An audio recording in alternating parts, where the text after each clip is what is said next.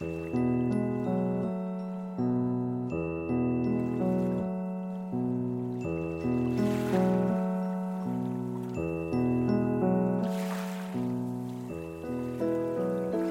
样子，大鱼和小鱼成了朋友，经常斗斗嘴啊，聊聊天啊。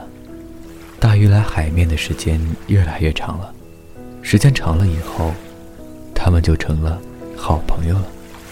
大鱼很冷的，小鱼很暖的；大鱼很硬的，小鱼很软的；大鱼很忧郁的，小鱼很快乐的；大鱼很粗暴的，小鱼很温柔的；大鱼很安稳的。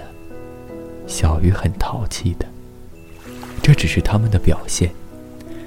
其实大鱼也会很暖，小鱼也会很冷；大鱼也会快乐，小鱼也会忧郁；大鱼也会淘气，小鱼也会安稳；大鱼也会温柔，小鱼却不会粗暴。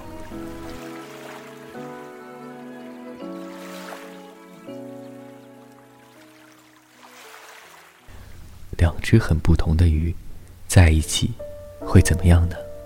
当然经常吵架，有时会吵到夜里两点。小鱼很气的，大鱼不爱哄它，一甩尾巴，游到深海里去了。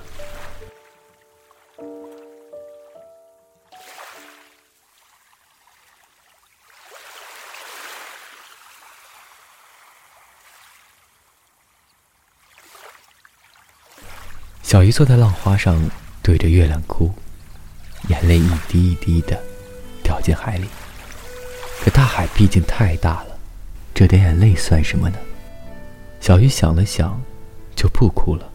没人哄，自己哄算了。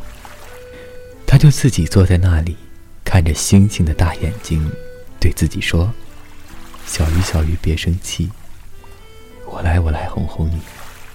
惹你生气。”我不对，以后不再发脾气。真的对不起，以后一定爱护你。说着，他自己就笑了，脸上还挂着泪光呢。其实大鱼没那么狠心了，他在远远的看着小鱼呢，看到他自己哄自己，可是他不好意思过去。第二天，他会装作什么也没看见的样子。又来找小鱼玩，小鱼很好哄的。睡了一觉以后，就不记大鱼的仇了。看到他，还是好开心的样子。